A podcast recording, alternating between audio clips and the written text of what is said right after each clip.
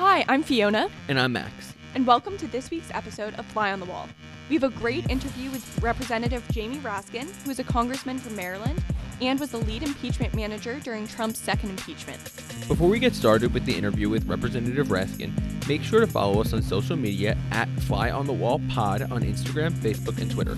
We also love hearing from you, so feel free to send a message to flyonthewall at georgetown.edu. Let's get into the interview with Representative Raskin. So, Representative Raskin, thank you so much for being here. We're so excited to have you on the podcast. Um, to start off with, right now it seems like there are just a million reasons not to be in politics the hyperpartisanship, the media frenzy, etc. So, simply put, why do you do it? Why do you stay in public life and public service at a time like this? First of all, thank you for having me. I'm delighted to be with you too, and I really appreciate the invitation. Um, well, I mean, I guess part of the answer for me would just be psychological. Um, you know, I grew up with like a, a very great sense of public responsibility, which I suppose is to say guilt. you know, uh, my dad used to say to us, "When everything looks hopeless, you're the hope," uh, and so you know, I think he raised us, our parents raised us with the sense that it's when things look the worst that you need to be out there. That was a great response. Thank you for that.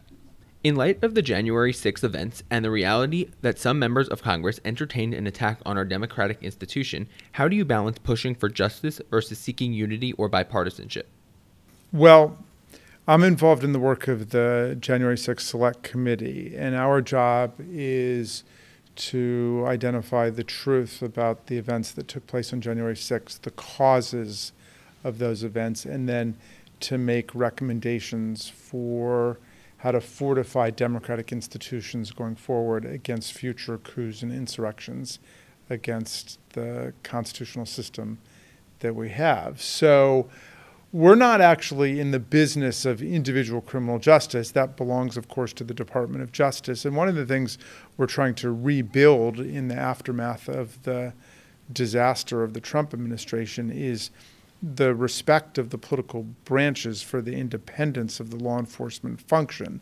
So Trump liked to try to dictate to whoever his attorney general was who to prosecute and who not to prosecute. I mean, that's utterly antithetical to the traditions of the country. And so we're trying to get back to saying that's a decision that belongs with Attorney General Garland. We will make available all of the facts and all of the evidence we have, but you know that's not up to us. Our job is to try to figure out how to um, strengthen democracy going forward.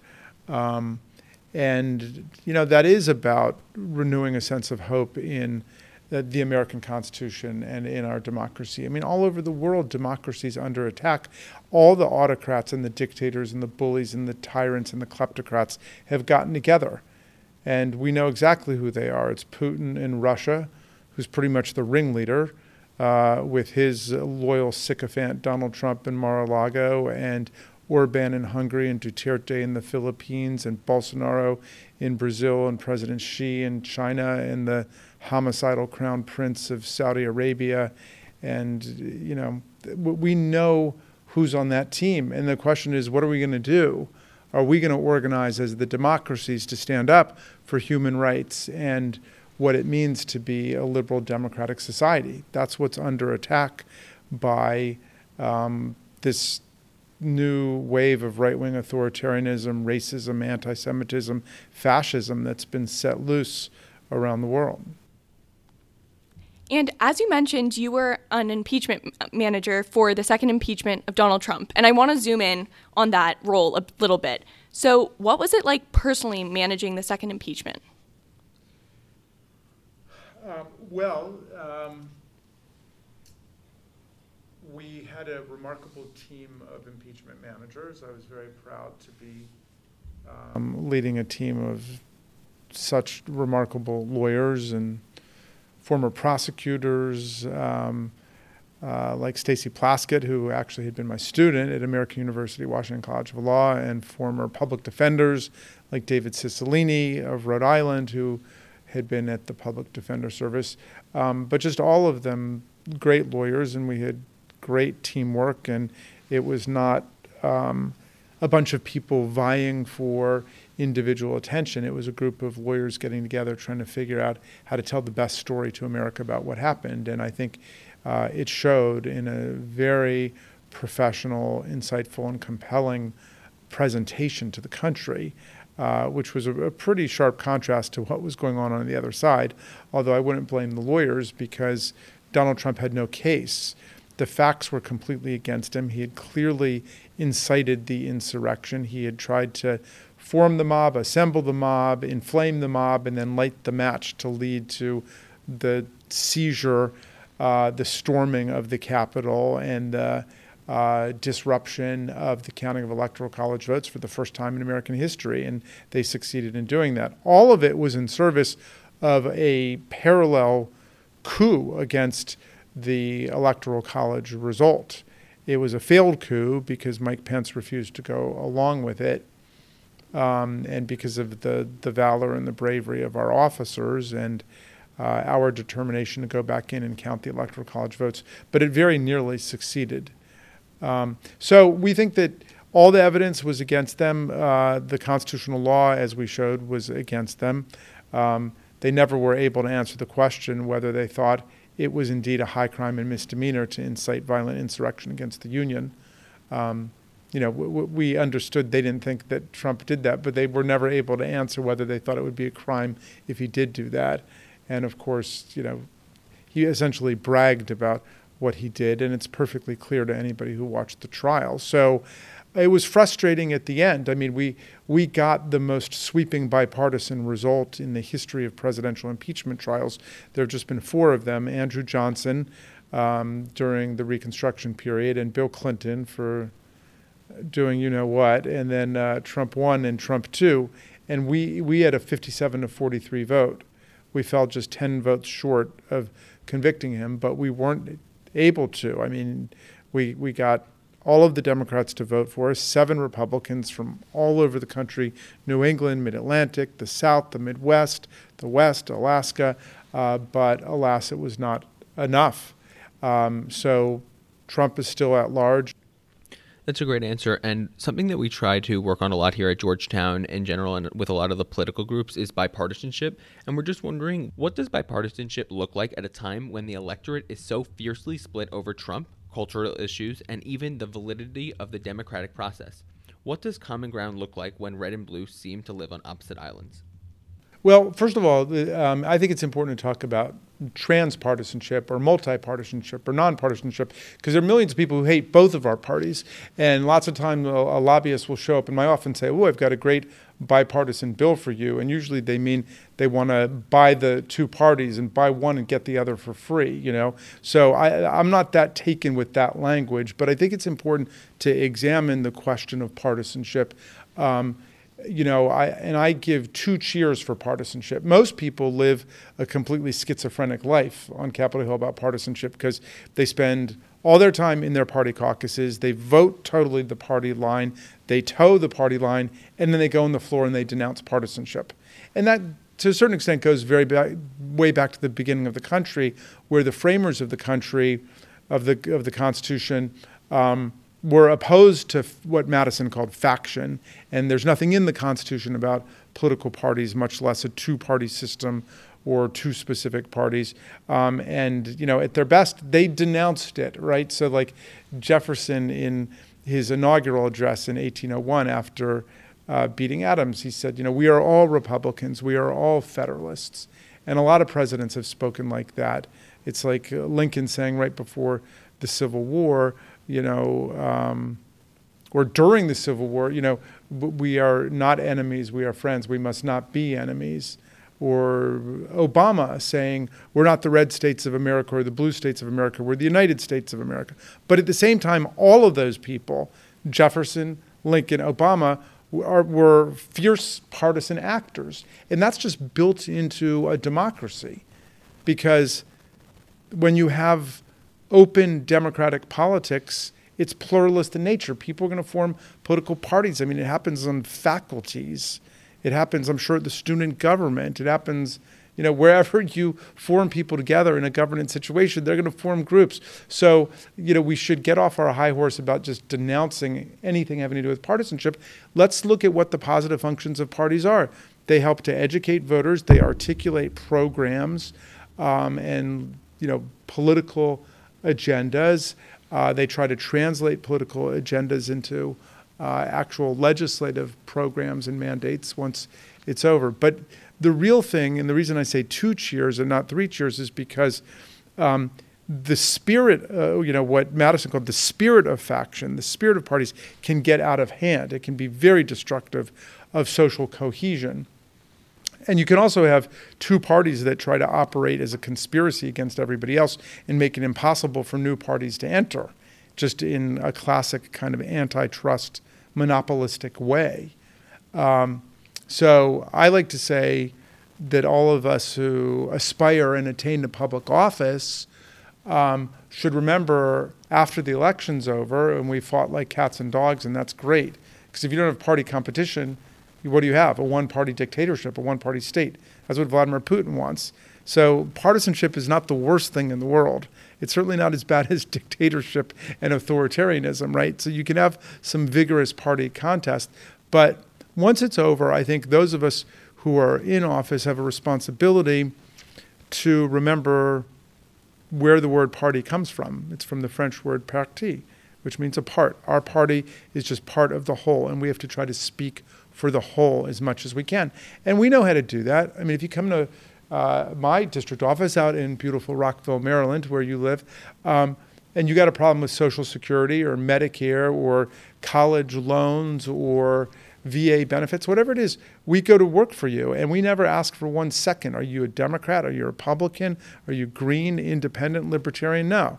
It's enough for me that you are my constituent, you're a U.S. citizen, you have a right to the benefits of the government. And that's the mentality we've got to have when we go out there and legislate. And most certainly, it's the mentality we've got to have when we're dealing with a question of basic constitutional integrity, like an impeachment trial, where the senators have sworn not one, but two different oaths one, to uphold and defend the Constitution against all enemies, foreign and domestic, and two, to render impartial justice. And what is impartial justice if it's not nonpartisan justice?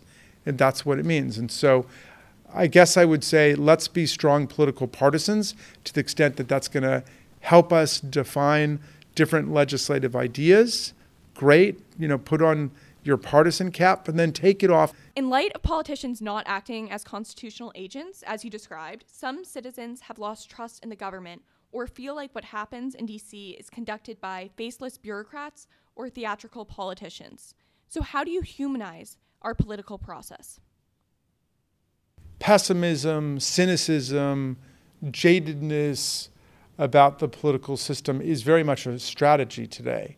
You go back and read Christopher Wylie's book. He worked at Cambridge Analytica in 2016, and he wrote a whole book about how they were deliberately doing that. Putin and Steve Bannon and Donald Trump were trying to inject poison into the political bloodstream of America through the social media in order to well, energize the most unstable and reactionary elements of the society and then depress the hell out of everybody else.